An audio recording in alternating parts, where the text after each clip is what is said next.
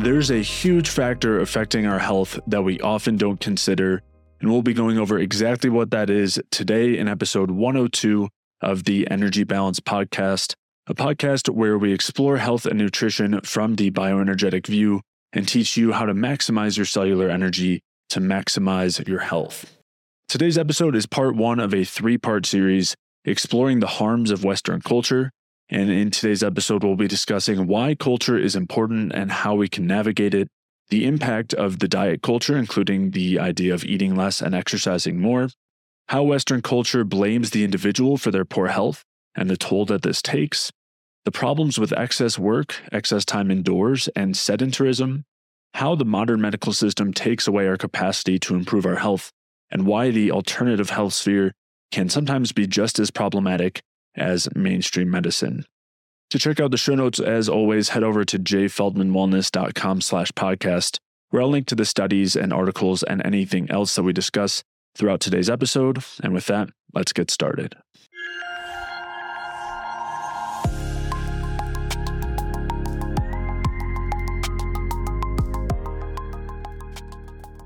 All right. So, as many or some of you may know, uh, Mike and I have both been doing some traveling over the last couple of years. For me, most of that has been outside of the United States. For Mike, a lot of it's been inside the United States, but he's also now uh, outside of the States. And I've gotten quite a few questions about why that is, what places we like, what the differences are. And so that has kind of led to an inspiration to discuss part of the reasons why, or some of the reasons why we don't want to be living in the United States, some of the issues we see there in terms of the society and culture. And ideally, this can also be a bridge to a discussion of these topics, you know, br- branching out into things that are very related to nutrition and health, but are not just nutrition and physiology focused. And so we're going to dig into those things a little bit in these couple of episodes. And we'll try to keep it rather brief and we can leave space to dig into each of these topics in more detail if you guys, the listeners, are enjoying it and interested in it, uh, because we'd be happy to do so. And with that in mind, there's a few other things that I want to mention before we dig in. The first is that some of these are going to be particularly sensitive topics. So let's all try to keep an open mind as we discuss them. Uh, I'd like to mention as well that, of course, there are a lot of good things about the United States, and we're not trying to promote fear here or anything like that, but we're just trying to bring light to issues that we see within that society and culture with the goal of ideally helping to bring about some amount of change there or or help spur people to think more about these issues and create solutions. And uh, yeah, so that's kind of the perspective we're coming at this from. One other thing, of course, is that we're not, I guess I should say that history and politics and culture are not our primary focuses. It's not something that we spend as much time researching and learning about, but it is something that we both enjoy learning and researching about and uh, will continue to do so. And so uh, yeah, just I think that's helpful to mention here as well. And I do think is another piece that's very important to mention here, which I think Ray Peat inspired both of us in, in this way is the recognition that these things are not separate from physiology, that they're not separate from nutrition or biology, and they're not separate or outside the scope of the bioenergetic view, but rather they're directly related there. And in many ways, the culture is a product of the environment that we're in. It's a product of our energetic availability, and vice versa. It also affects those things. And so there's a lot of overlap, and it's certainly something that affects our health. And when we start, you know, that'll be our first major topic here. Uh, but I think that that's particularly important uh, to to mention here is that this isn't so separate from anything else that we normally discuss. Uh, Mike, do you want to jump in with anything else? Uh, I think the that's the major point that's a huge focus for me, and it's something that I didn't get very involved with until my health started to improve was the the understanding the value of culture and the the effects that the culture has on the individual. And it as i when i first went through the journey the health journey was a bit of a long journey for me but when i first went through that i was just prioritizing getting better. And when i started to get better i started to see that some of the habits, some of the frameworks, the way I viewed things, some of the way I went about different things, some of the traditions that I was maintaining were actually a net negative for me. And having to shift those things was extremely helpful in me getting better overall and improving my health.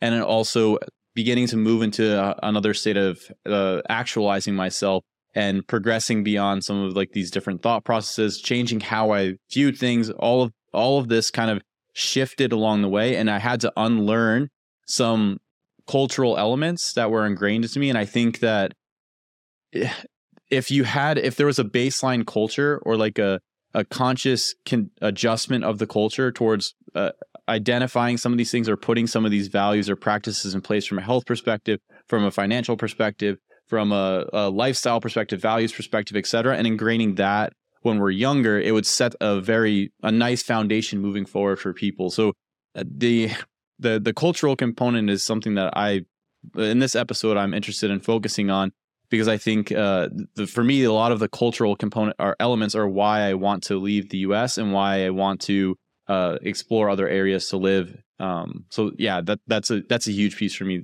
seeing the the value of culture and how much it influences the individual uh, overall. Yeah, for sure. And I think something you're also getting to here is that the awareness of culture, the awareness of the origins of our thought pro- thought processes, of our mental frameworks, the way we view the world, is something that came about over time, especially as you as you improved your health and same you know on my end, and that's also brought about curiosity and interest in these in these topics, and that's something that we'll discuss as well. Is is culture as a societal consciousness, as a product of of the society that we're in, and also the importance of bringing awareness to where our thought processes come from and how how much they derive their uh, their origins and their intentions from the cultures, sometimes for better and sometimes for worse. And of course, we're going to be focusing on the for worse in in these episodes uh, because that's what we'd like to shed light on. And maybe at some point we'll talk about some of the positives as well from from that the culture. But anyway, I, the first part that I'd like to dig into here is the way that culture, that our modern culture in Western society, especially the States, because that's where we have the most experience, degrades our health. Do you have anything you want to mention before we dig into that, Mike? Yeah. So the I just wanted to I wanted to set the foundation for how we're how we're going to go about in these next points the different areas that we're looking at culture or the different cultural components from the United States that are degrading the individual in different ways. So the frame with which we're coming at this from is from an understanding of Maslow's hierarchy of needs.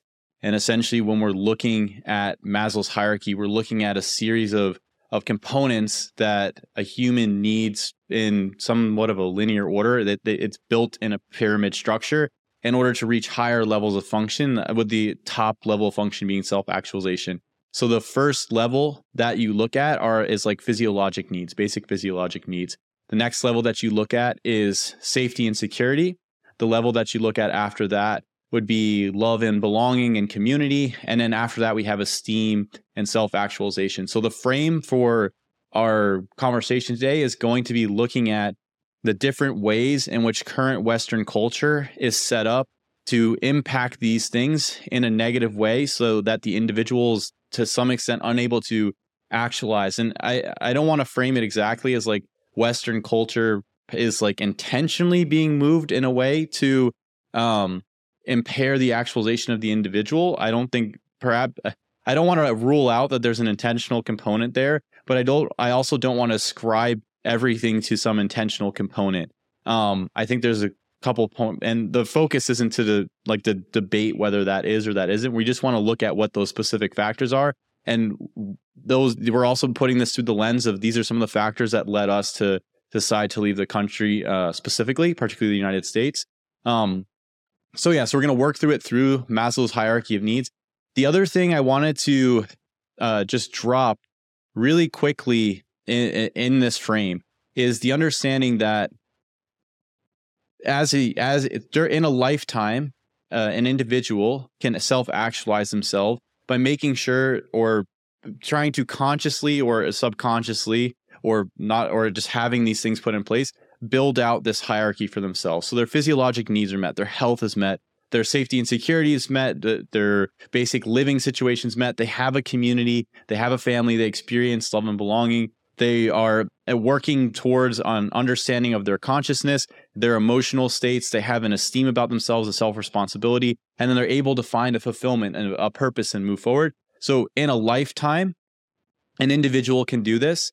And then on the other, on the flip side, or in conjunction of this, or an extension of this, over the course of generations, in in in terms of proving society, improving the individuals, if you have the individuals in lifetimes doing this on a larger scale, then the subsequent generations can improve as well. So the the cultural landscape and the cultural consciousness and the is is tied directly to I guess the state of the individuals. There's like a there's an interplay back and forth, and then over subsequent generations of creating this culture uh, and uh, that allows for these individuals to incorporate these different components or to to hit these different components of this hierarchy you're able to see progress development of the society as a whole and as the individuals and this is this would be an evolutionary process from our perspective. And so it's kind of we'll get into this in future episodes but talking about and we're even going to get into some of the concepts here but talking about like a neo-darwinian perspective versus a lamarckian perspective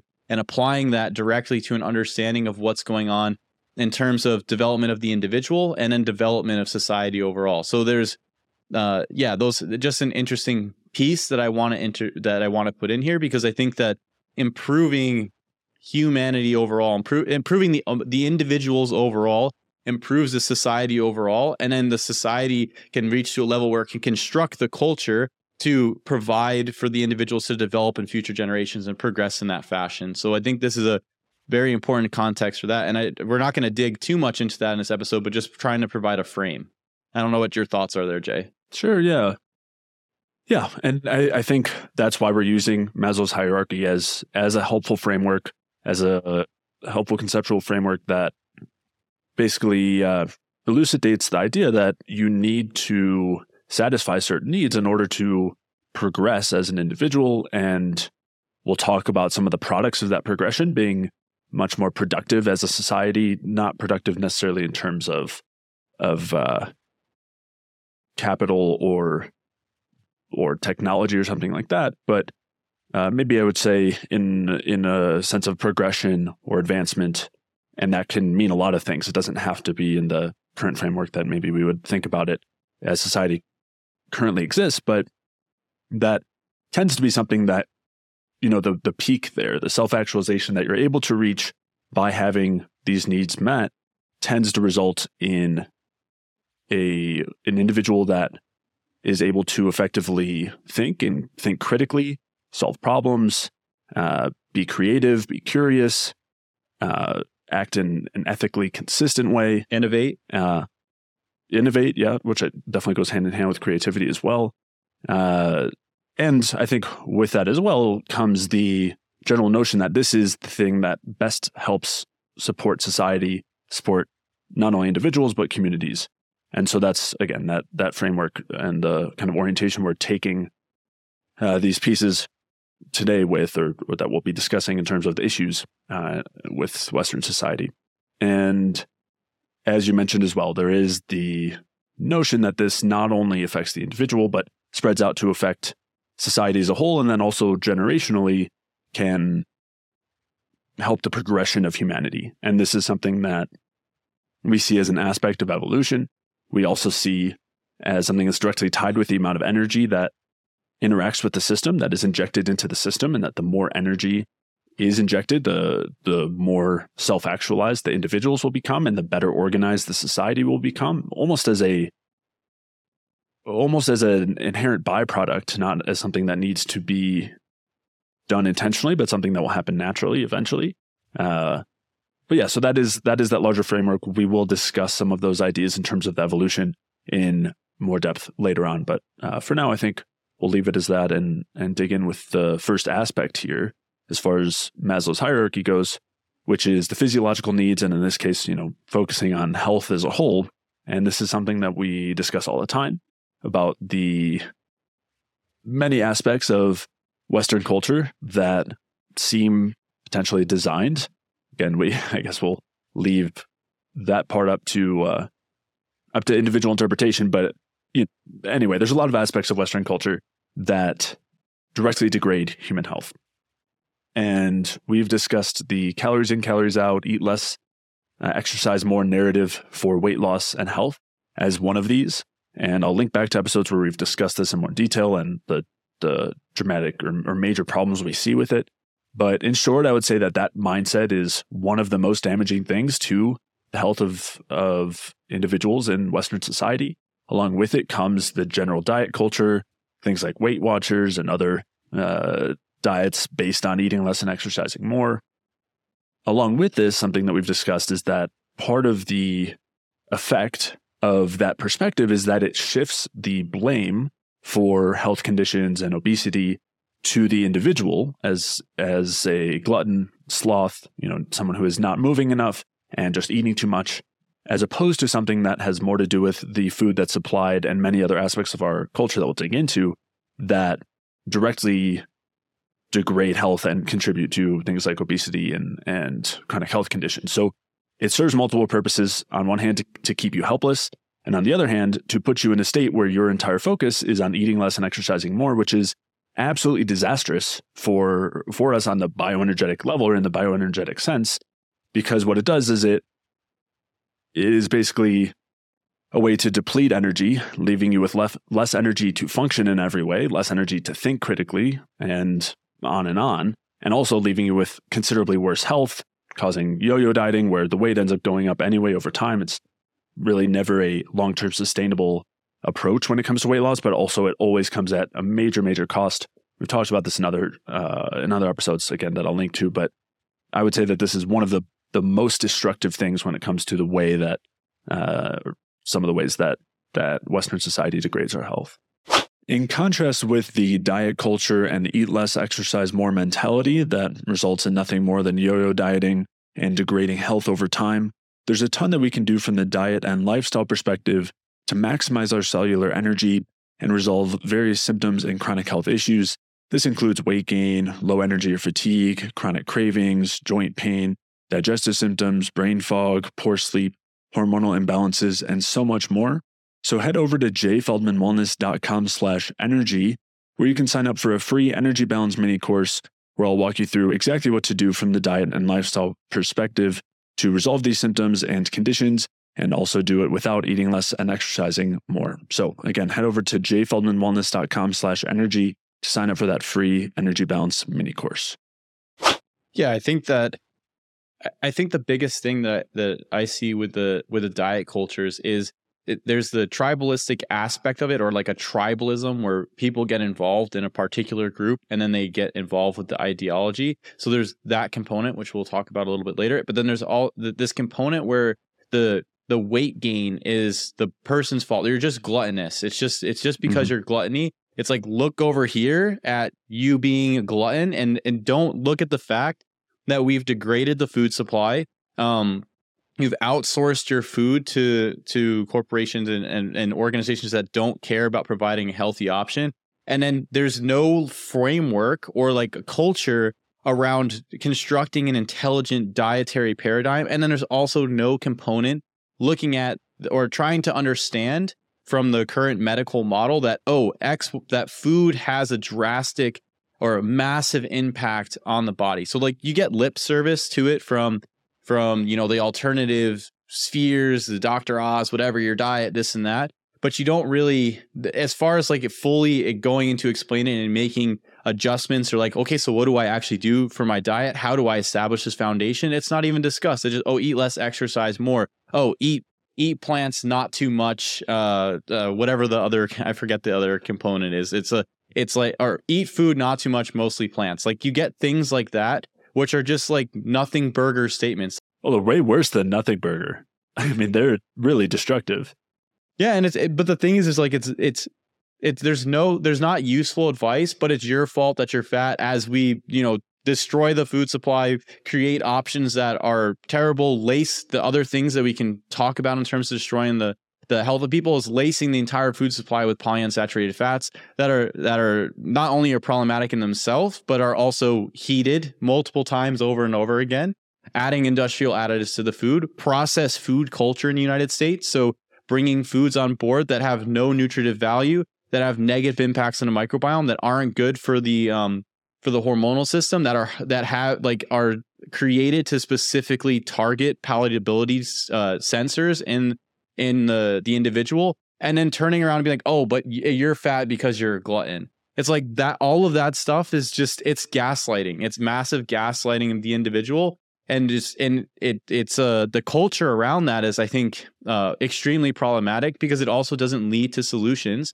because you have people focusing on i need to go run my calories away instead of saying okay what if i just you, you know what if i just adjusted my diet appropriately and and gave that some time? What if i just you know was a little bit more active instead of sitting eight hours at a desk underneath the fluorescent lights next to a wi-fi meter or whatever the deal is what if i got up and went for a walk? Because a lot of times the even even when you or i are working with clients right it's getting the foundational pieces or go the longest way over this like you know this fat burning supplement or you just didn't do enough uh enough minutes on the treadmill per week things things along those lines. Um so yeah i think the the diet culture that that we've created in the US is uh, it's not helpful. It's actually harmful to people and it's it's a distraction away from what the actual primary focus should be. And when you start to go into other countries when you come into Europe when you when you go into South America the, is there like fast food and stuff like that? Yes but the culture in these countries is set up. So like right now in Europe when you go to the the restaurant what do you want? I I want to what do you have? Uh, this is the fish that I caught today. I'm to grill this fish and then I'm to boil you some potatoes.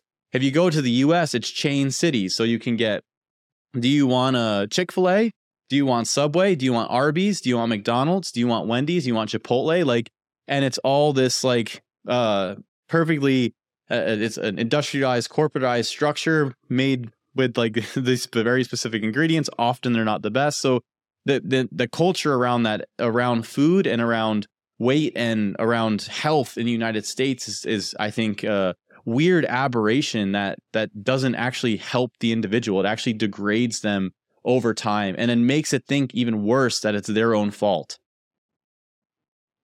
Yeah, yeah, I, I totally agree. And I think one of the larger things that we're getting at here is that there's so much more to nutrition than how much you eat or how much how much you run on the treadmill, you know, the calories in, calories out.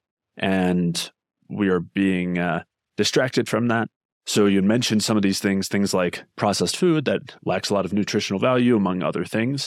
The presence of the polyunsaturated fats, which not only are not pointed at as the problem, but are actually considered to be heart healthy and generally healthy, uh, which is, I mean, we've we've had enough episodes talking about how insane that is.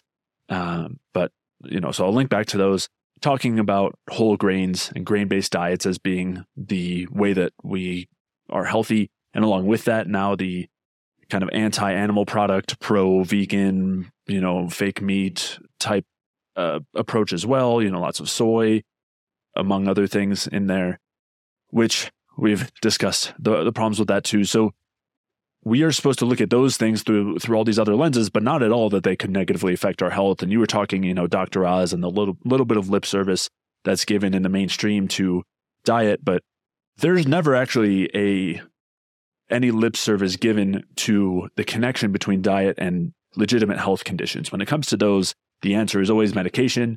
The answer is always genetics. You know, there is there's the answer to that is huge cost. You know, the answer is never that there's some aspect of the food supply that could be contributing even, let alone driving those sorts of situations. So between all that, between the amount of pesticides, herbicides, genetically modified products, which can, may or may not be problematic depending on the context, pollutants that are used that are throughout the water supply, therefore, then also in the food supply as well, not to mention in the water that most people are drinking. I mean, there's an innumerable, innumerable amount of factors here that are entirely ignored or are even proposed as beneficial uh, when in reality they are de- directly degrading our health. And so, you know, we've talked about some of those things, you know, and I'll, I, there's no way I can go through these couple of episodes without talking about hormesis, right? And how in, industry has even proposed that, you know, the pesticides, the herbicides, the pollutants, they're in such small amounts that not only are they not a problem, but they're actually beneficial for you by causing a little bit of damage that, that makes you, you know, stronger and uh, creates a defensive reaction that makes you healthier. So yeah, it, we can go on and on with those sorts of things. But I think that we're, uh, you know, we just wanted to shine a bit of a light on that as far as the food goes. Another aspect here when it comes to the food supply as a whole. So, one would be the active political agendas against certain foods, you know, taxation of animal products in certain places, and the propensity for that to continue on, uh, and various other means of increasing prices on those things. Same thing with taxing saturated fats, taxing sugar, you know, a la uh, Robert Lustig. You know, we've talked enough about that whole perspective in the past as well. Uh, but those are some of the things as you know that we would also point to as being issues in terms of the food culture and you know food industry in uh, in the West. If you have anything to add in there, feel free. But if not, I was going to uh, tee up talking about other aspects of of Western culture in terms of health, things like sedentarism and living indoors. If you want to touch on those. Yeah, I I just wanted to touch on really quick on the um the the food component stuff, the uh like the the industry inspired stuff and like you can see even like destruction of the food supply in the US and in the Netherlands you see these reports of what they want to do with the farmers or what they or what they're the restrictions that they're putting in place and, and things from from this perspective and you see like uh some of the issues around um animal animal production in the United States, regenerative farming, all that type of stuff. I think that uh, there's it, it's it's like you these are the things that are actually helpful. So like high quality animal products plus high quality uh, fruits and vegetables and things along those lines, and the monounsaturated and saturated fats. And it's like the agenda that's being pushed is that all of these things are bad for whatever reason, whether it's climate, or whether it's uh, whether it's because it causes heart disease or whatever the deal is. And there's not really a strong support for those types of arguments, especially in the communities that are looking at like actual how are we going to raise like really high quality food for people, nutrient dense food, or like uh, the animal products causing this heart disease or the problems. And the industry is like pushing for something out even outside of that. It's like worse. It's like the things that we should be eating is like low quality plant based, grain based, these uh, lab based foods that uh, are just destructive overall. So it's like the good things are a problem, and the bad things are good for you. And it's like if you were to follow the traditional diet that's promoted, it, it's it's terrible. Like you, most people feel terrible. Most people have all these problems. Then you have then it's like the research is starts to talk. Oh, the paradox: the West spends so much money on healthcare, but it has like these worse outcomes and it's like because it's not about how much money you're throwing at the problem it's the culture and the the interventions that people are putting in place on an everyday basis that is harming them and like the other elements that that you're going to get into like the indoor lighting and um the uh or working indoors and not getting not being able to get access to outdoors or moving around or things like that. Like there's the entire culture in the US is shift around these like industry ideas instead of the, the the purpose is not coming from how are we going to make people as healthy as possible so that they can live the quality lives have you know increased productivity for different things actualize themselves whatever. It's like how are we going to create like the cheapest product and sell it to people as like the next best thing? So like a met like corn oil or soybean oil or fish oil like you have to take your fish oil pills. Like that's the that's the other thing too is the, the supplement piece. Take your fish oil pills. Don't go and eat a piece of fish. Don't and then let's have arguments about is fish oil good or not and then like look at studies showing eating whole fish has benefits. It's like it's just mind-blowing. It's you know and a lot of people like yeah it's common sense. You just have some fish have some meat have some chicken you know eat fruit eat vegetables whatever. It's like yeah that's but that's not really like there's some lip service about it but there's no actionable information for people to do that and there's still problematic things that are perpetuated. So i think that's another underlying problem within the us is you have these industry sponsored ideas without and their their goal is to not get to the truth of anything. Their goal is to just promote whatever this particular ideology or idea or narrative is that they're marketing at that time and without really having any uh, substantial evidence or support for or even motive for benefit for the individual. Absolutely and we've talked a little bit about this in a, a couple episodes talking about issues within the medical industry but the influence when it comes to new food and nutrition of big agriculture and pharmaceutical companies and things like that is is huge as well. And so, uh, yeah, you, you see that in all those areas. In talking about other aspects of of this culture that that you know go go ahead and degrade our health. One is, or or a handful of them come along with excess work, leading to excess sedentarism, uh, excess time indoors, and a lack of time outside. Also leading to a lot of exposure to particular types of lights, you know, blue lights, fluorescent lights, which come with their own problems, which we have talked about. I'll link to some of those episodes. Exposure to certain non-native EMFs, which also have particular issues, which I don't believe we've dug into in depth at all, but again, a, a topic for another time. But these are other areas that I would absolutely point to that degrade our health. And when we consider the amount of time that we would or should be spending outside in the sun and nature, moving as opposed to sitting, I mean, it's it's it, what we do now as humans is insane, and we understand why that happens. I mean, we get it, but that is an aspect of the culture. And I will say it is not the case in every culture. So, you know, I'll, i can speak on South America and, and Central America, how much more active people are. You know, people walking around towns, always.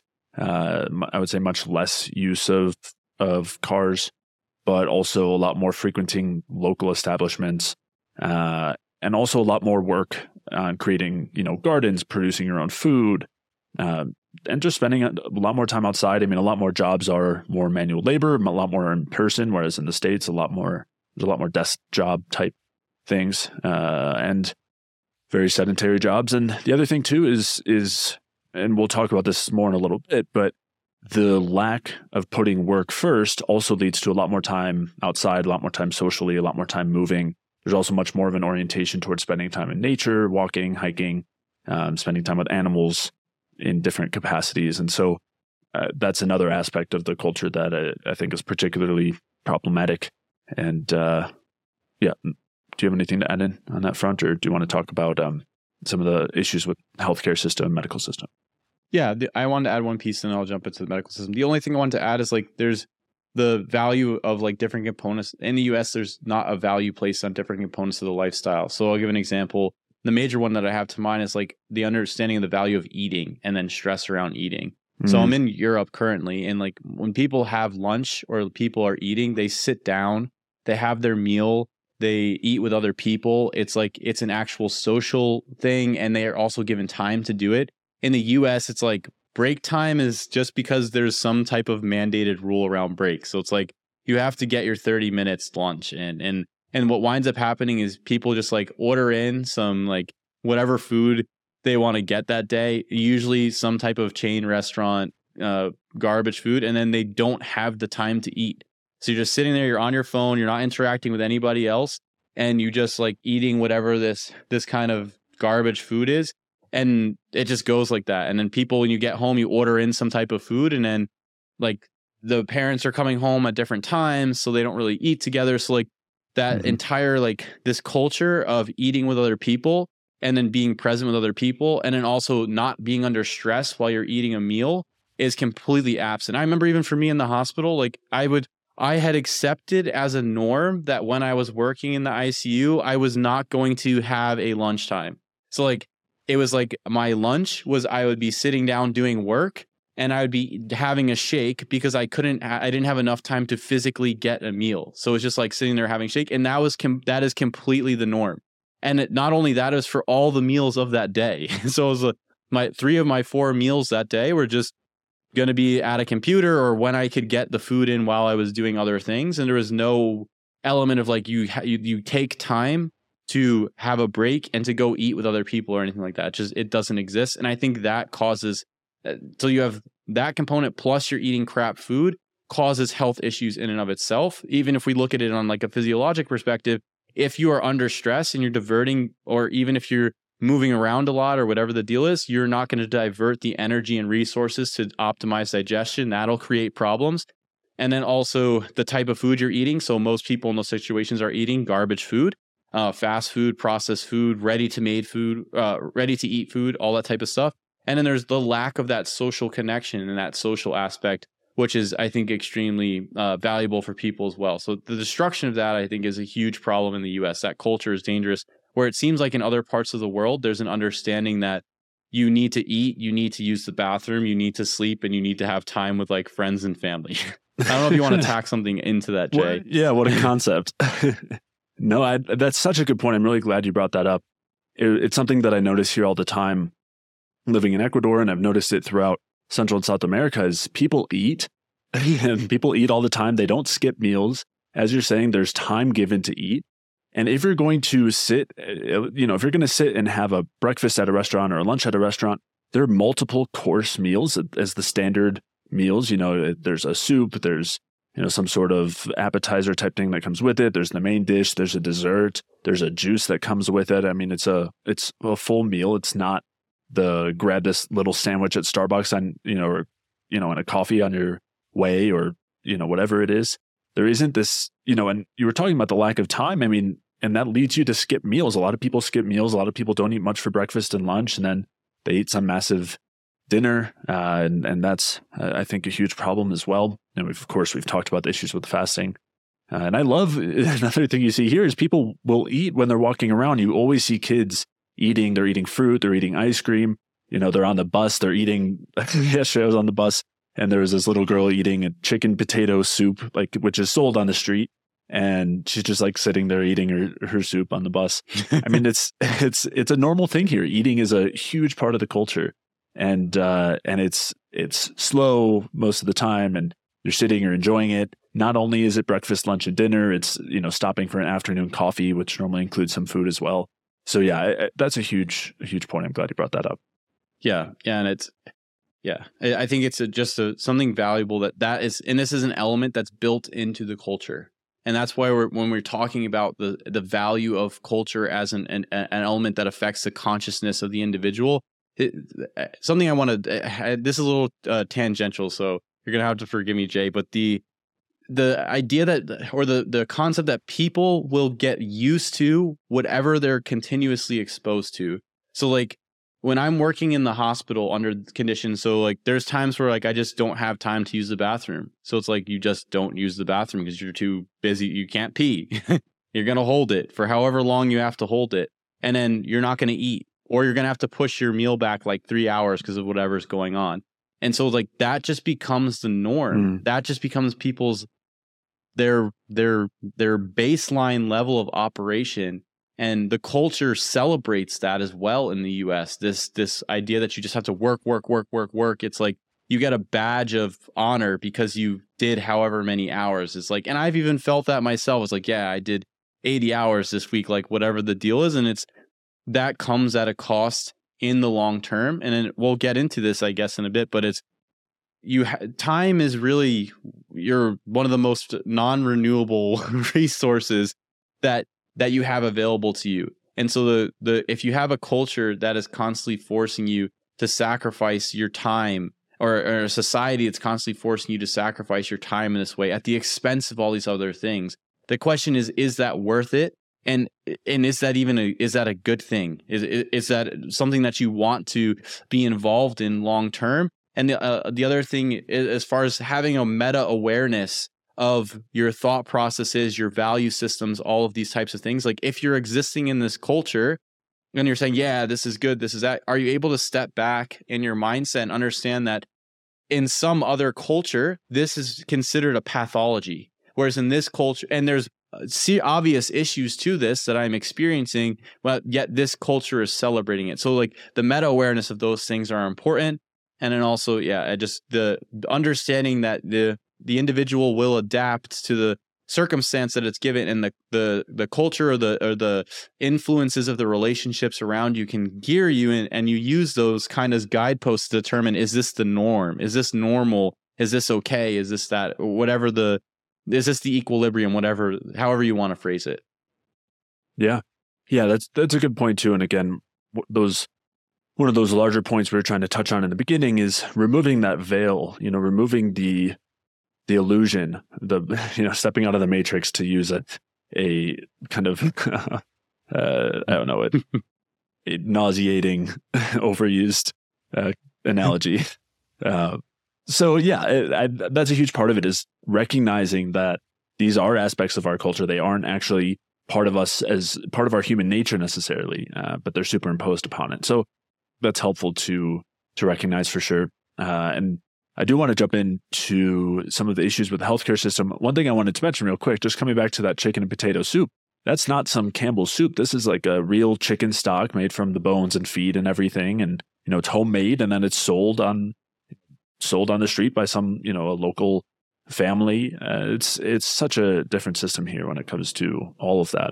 Something else that I think is problematic within uh, Western society, something that I actually have lived personally and have a I think is extremely detrimental to the individual is not only do you have all of these factors that are ingrained in the society currently that are leading to health problems for people and degrading their actual physiologic function, the system that is set up to take care of people when their physiologic functions degraded, the frame with which it works is quite uh I'd say it's it, from my perspective quite bad. Like it's it's it's it's not helpful for people. A lot of times it can be extremely harmful. And so I'm talking specifically about the modern medical system. Now, caveat here, the if you have a traumatic experience or you need life-saving medical care that that is technologically advanced, modern medicine is awesome.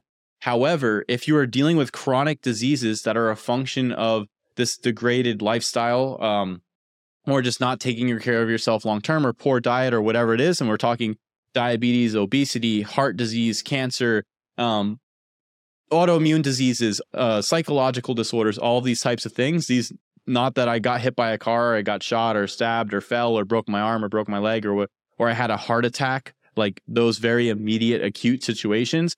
I think the current system is is a nightmare eh, from that perspective for people because the the frame of the system is not to try to figure out a root cause problem and adjust that root cause and adjust the foundational aspects of your life. The frame is symptom management. The allopathic model is I'm going to provide you with this substance on a monthly subscription model that you take the rest of your life in order to man- manage this symptom. Your blood pressure is high, you take this drug to manage that. You you have a, a skin, you have an autoimmune skin dis- disorder, fine. We're just going to suppress your immune system. There's no thought process or there's very minor lip service to, okay, what's going on with your diet? What's going on with your work schedule? What's going on with your hormonal profile? What's going on with your light exposure? That that's not even looked at. People aren't considering that. Just oh, what drug, what miracle drug can I take to solve this problem? Or the other thing that they do is you're the other the other perspective of the modern medical system is you're everything is treated as if you're at war with your body. So we have to use this antibiotics to kill these pathogens. We have to get the cancer. We have to cut it out. We have to um like undergo this. What was the term? The cut, burn, poison, and uh, radiate type of situations. Where these are the strategies that we have on hand to manage what's going on with the body instead of coming from a perspective of increasing the vitality of the body, removing factors that are impairing functions, having the body be able to heal itself. So this frame is non-existent. So it's it's kind of this, and I think that's why you see the actual health of the American population is atrocious because you have a bad food supply, a culture that's built and celebrates stressful situations, then you have uh, these like all the components that we just talked about. And then when you get to the when you start to develop actual physiologic dysfunction, we're just going to manage it. We're just going to give you some surgeries. We're going to uh, we're going to attack the problem as if it's like a military type of invasion. And I think that leaves people in situations where they don't really get better. They just continue to get worse at maybe a slower rate to some extent, or other times they're even worse overall because of some of the interventions. Um, and and yeah, it it, it does. It's not about trying to optimize the individual in any way. It's just, it's a monet. A lot of the model I think is monetary derived, and there's other com- problematic components, but the general frames I think are the biggest element. And we, and I think Jay will you'll cover some of the specific pieces, uh, specific examples to talk about. Yeah, yeah. And there's so there's a lot of good points there to touch on one of those later ones as well. The orientation when you're working with most medical professionals is extremely authoritarian. It's I know everything and you don't know anything and I'm t- what I'm telling you right now is the only way and if you don't listen to me in most cases you're going to die. That is the narrative that I hear from so many clients that I hear from family members where they're told to take drugs or certain medical approaches, not based on the actual risk reward, not based on actual understanding of mechanisms, not based on the actual outcomes and the research on the medication or drug or orientation, but rather based on fear. And that's, I mean, that's when we're talking about degrading health, that's huge. And I think a lot of what we're talking about throughout, you know, these episodes is based on creating a state of fear. And that this is definitely one of those areas. And it's really awful to see. And something that we feel strongly about that, you know, to empower people in playing an active role in their health and actually having the capability to learn and understand these things as opposed to it being a, uh, a scientism sort of uh, ostentatious uh, approach where you know you have to understand all the big words and you know if you haven't if you don't have a phd and whatever else you can't or or an MD, like you're not worth anything and you can't understand these things. I mean, that's that's a huge aspect, a huge problem, and something that I think is extremely degrading to our health, and then leads to the prescription of medications that, and we've talked about this earlier on, talking about some issues and mishaps, some of the history with some of the worst things within the medical system, where certain drugs were prescribed for decades for a certain outcome. And then not only do they not benefit that outcome, but they find you know, they later find out that they cause tons and tons of problems. They're taken off the market, you know, decades later after destroying the lives of many people, or at the very least degrading their health. And there's quite a bit of that going on currently as well that the quote science will be catching up to at some point. Uh, and so it's, and so some of those come in the form of antidepressants, especially the SSRIs. There's, uh, again, been a lot more discussion of this in recent years, but I mean, they're, incredibly overprescribed for a medication that they or for a situation that they're shown not to be any more effective than than a placebo. They come with all sorts of side effects, on and on. I'll link to an article where I discuss this and episodes where we discuss this. And again, this is not to say that there might not be very particular use cases, but that the way that they're used in the medical system, I think, is a way that actually degrades the health and thought processes and mental capacity and emotional capacity of the population. I think SSRIs are uh, a huge degrading factor there. Along with that is a handful of other different types of drugs, uh, birth control for women, or hormonal, I should say, like hormonal contraceptives, as opposed to other forms of contraceptives, which have their own host of issues. We've discussed those a little bit in a previous episode, so I'll link to those. And those also have quite a quite a noteworthy history in terms of how estrogen has been prescribed over the years as something to support fertility, as something to support bone health and cardiovascular health, this has been going on for 80 years uh, or so. Uh, Carla Rothenberg has a, a great paper going over the history of hormone replacement therapy and the use of these hormones and how every time they were prescribed for something, again, for decades to help people with whatever issue, they were found not only to not help that issue, but to cause other problems. And then the same compounds or same family of compounds is then prescribed for a different set of issues after that. And it just has gone on and on. So those sorts of things are are just uh, little bites, uh, little sound bites of of aspects of this medical system that is degrading our health. There's a handful of others, things like the opiate pres- prescription epidemic. I think that one's pretty well publicized. Uh, things like anti-androgenic drugs that are prescribed for hair loss, for male pattern baldness, which again have their own host of problems and and are not really uh, a good solution. And then also the you know as you're saying the cut burn, remove that that whole side of things, surgeries, chemotherapy, you know, those and and one other thing that I think you mentioned is the financial incentive behind these things. And it's an unfortunate conflict of interest that exists with within the medical space that you know, for some reason it's we're allowed to discuss that when it comes to any other aspect of society, but when it comes to medicine there's this assumption that it's not impacted by the billions of dollars of profits you know, those pharmaceutical companies are actually only doing everything for our health, despite the fact that they are incredibly profitable companies and industry. And so I think over the last several years, we've seen numerous examples of this. Extremely corrupt. right, right. Yeah, yeah. And you see it all the heads of the pharmaceutical companies that then end up on the FDA and vice versa, all that stuff. I mean, it's, it, yep. it's, uh, that web is, is dense and also you know, not hard to find either. A lot of it is pretty public. And uh, again, it's just another another subset of this larger problem. Um, I don't think I have too much else to mention there. I, again, the with the goal here being that we're providing some uh, some sound bites, some talking points that are just meant to kind of shine some light on the problem, and, and we can dig into these things in more detail at any point. And we did spend a couple episodes talking about some of the issues with the medical system. Uh, do you have anything you want to add as far as the allopathic model of, of medicine and our modern medical system and pharmaceutical companies and whatnot?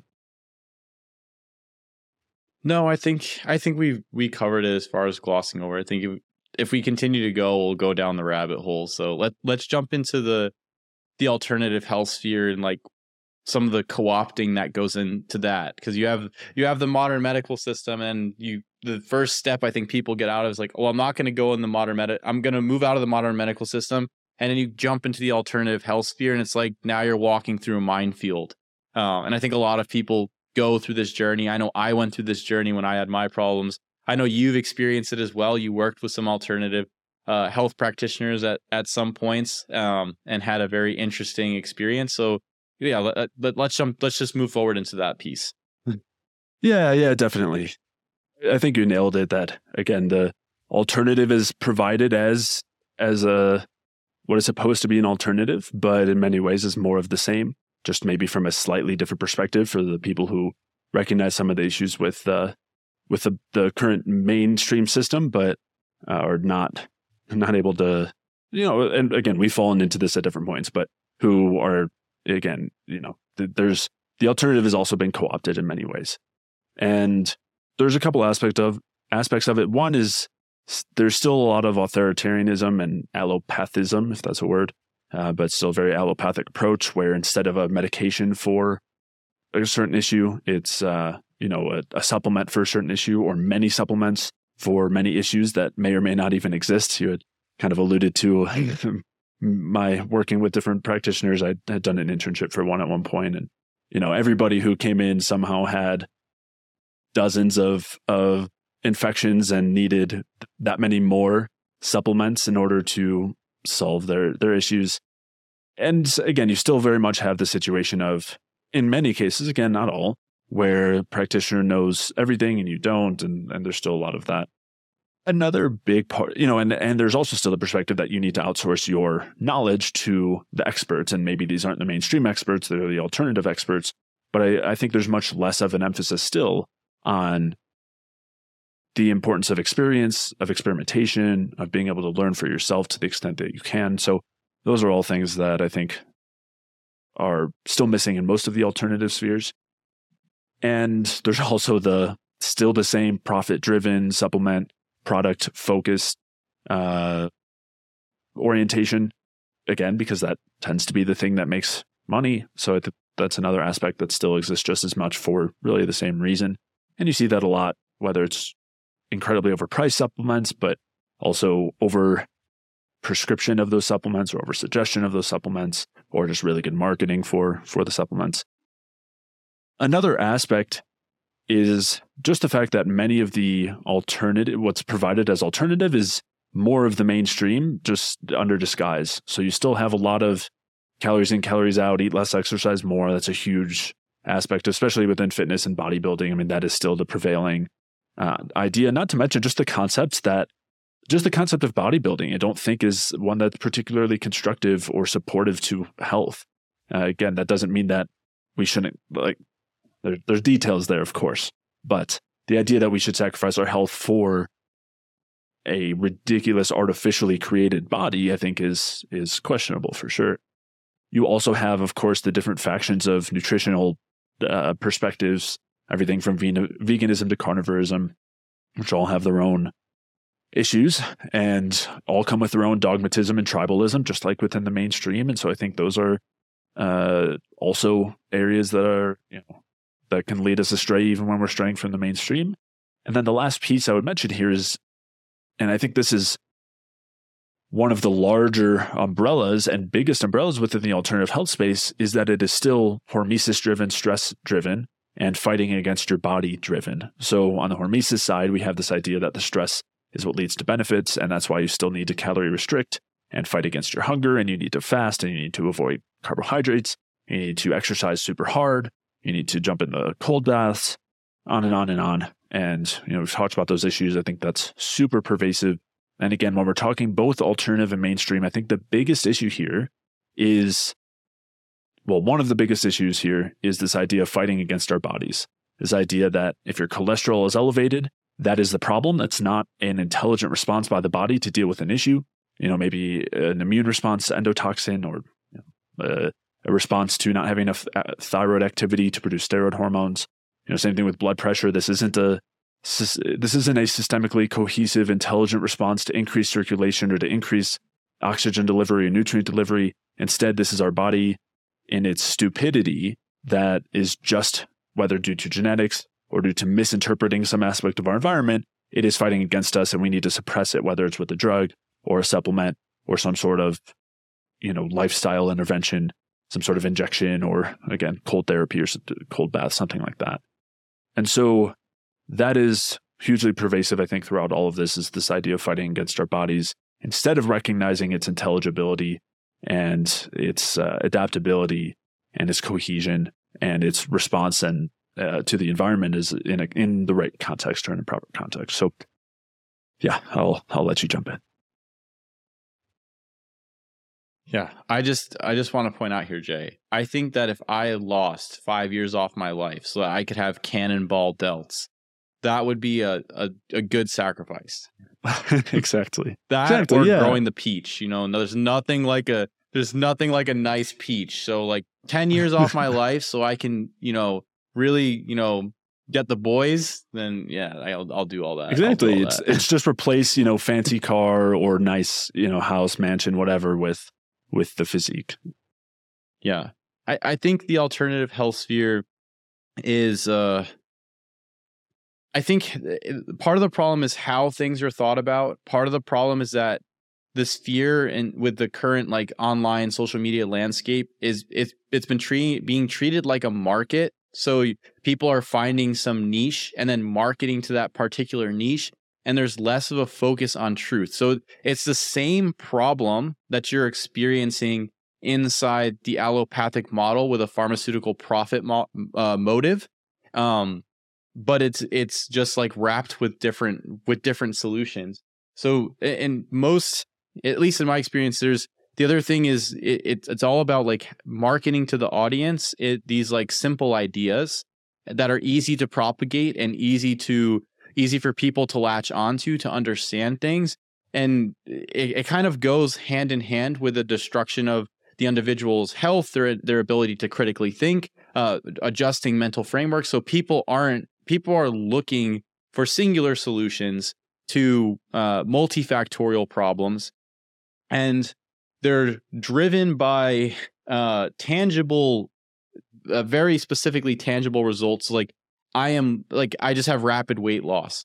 And so that is like a barometer that's like hyper focus on weight as the well then therefore this thing must be healthy without trying to first understand first of all what am I defining health as? Like what is my healthy outcome? So is it just not being fat? Well, I think that's a very uh, narrow definition of and probably a very incomplete definition of health. So that's one piece and I that's also propagated in the sphere and then so there's there's that component this like simplification and marketing and advertising of some health idea uh, there's how the, these things are thought about overall so it's still coming from i'm going to and i'm not treating your your uh, i'm not treating your high cholesterol with atorvastatin. No i'm taking red yeast rice. That's healthier. And it's like yes it's a source of lovastatin.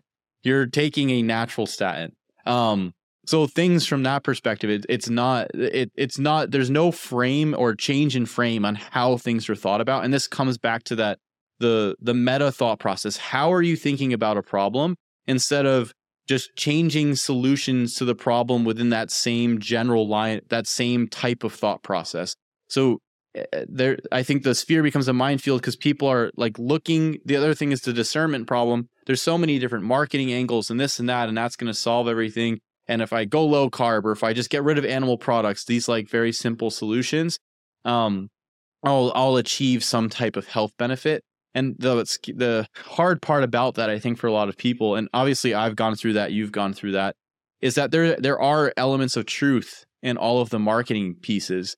But it's the the you get really good when you go through the sphere of discerning where's the truth and then where's the ideology that follows after that. If you go through it enough times, you kind of find, well, there's this nugget of truth in there that somebody has created a nice wrapping for us. So they have this little piece of steak and they put a lot of sizzle behind it to get you into the sphere. And I think that that is another element. I think this speaks to a larger um, cultural component uh, or a consciousness component inside the American culture with a focus on providing people or, or providing a service or product for a profit motive without having some underlying like enlightened component of where you're trying to provide something that actually benefits the individual and benefits people it's like the profit motive starts to take precedence. So there's multiple pieces here that i think are driving some of the dysfunction you see in this in this alternative sphere that makes it such a minefield for people and that's important to keep in mind. I uh, the other last piece that i think is super uh, that because you have all these pieces going on there's a complete like people just don't want to talk about the basics. People don't want to talk about it you know you have to avoid all animal foods. It's like why don't you eat enough why don't you not have 32 ounces of steak a day but also don't have zero ounces of steak a day? Like have four ounces of steak at lunch and have two eggs or three eggs for breakfast with your juice and your fruit and you know a little bit of oatmeal if that's what that what works for you or some fried potatoes or something like those things are these basic things still hold truth but people they're they don't sell really but it's really what comes down like even when i'm working with clients uh, when you're working clients as well it's like the foundation takes precedence and then the supplements and other things come in later on depending on if they are needed so fix those foundational elements first. It's just that message doesn't, you know, it's not sexy. It doesn't sell like uh, it, it doesn't have such shock value like your steak is giving you cancer or your your egg yolks are giving you heart disease. So the the I think a, the the general focus would be to to focus on the foundational components. Um, I think there's a loss of that for the marketing element. That's a, a product of the culture as well. And so that yeah, that's that's a big piece that I see in the alternative spheres. It's getting engulfed by these other things, and it's the motives behind it are not are not uh, are not ideal, and how the sphere is thinking about things are not ideal. Absolutely, yeah, and I want to make a clarification again that focusing on the foundations or the basics does not mean everything in moderation. We're not trying to to suggest that narrative either. Just because veganism we don't see as ideal or carnivorism we don't see as ideal we're not saying that everything in moderation is the solution either. I think it's much more nuanced and there's there are actually some things that are ideal to have not at all and some that are ideal to have in considerable amounts. So that's what we talk about all the time on the podcast. I just wanted to make sure it wasn't uh, that somebody didn't interpret it that way. All right, we're going to end that episode there and pick back up in part two, where we'll be discussing how lower wages and higher costs have dramatically reduced our quality of life how we've ended up working more and resting less with worse outcomes, whether advancements in technology have improved the quality of life of the average person, how marketing and consumerism keep us on the hamster wheel, the hidden costs of convenience culture, concerns surrounding the collusion between government and corporations, and how divide and conquer tactics convince us to blame each other rather than the powers that oppress us. If you did enjoy today's episode, please leave a like or comment if you're watching on YouTube. And if you're listening elsewhere, please leave a review or five star rating on iTunes. All of those things really do a lot to help support the podcast and are very much appreciated. As always, to check out the show notes for today's episode, head over to jayfeldmanwellness.com slash podcast, where you can take a look at the studies and articles and anything else that we referenced throughout today's episode. And if you're looking to optimally support your metabolism and lose weight, improve your digestion, get amazing sleep, rebalance your hormones, boost your energy, and so much more with clear action steps and strategies, along with personalized guidance from me, then head over to jayfeldmanwellness.com slash solution, where you can find all of the information for the Energy Balance Solution program. This program includes customized health coaching, a video library with videos on restoring gut health, losing weight without destroying your metabolism, boosting your metabolism, getting amazing restorative sleep, rebalancing your hormones, and tons more. It also includes resources like a sample meal plan and supplement guide, as well as a private community. So head over to jayfeldmanwellness.com slash solution to check out all the details. And with that, I'll see you in the next episode.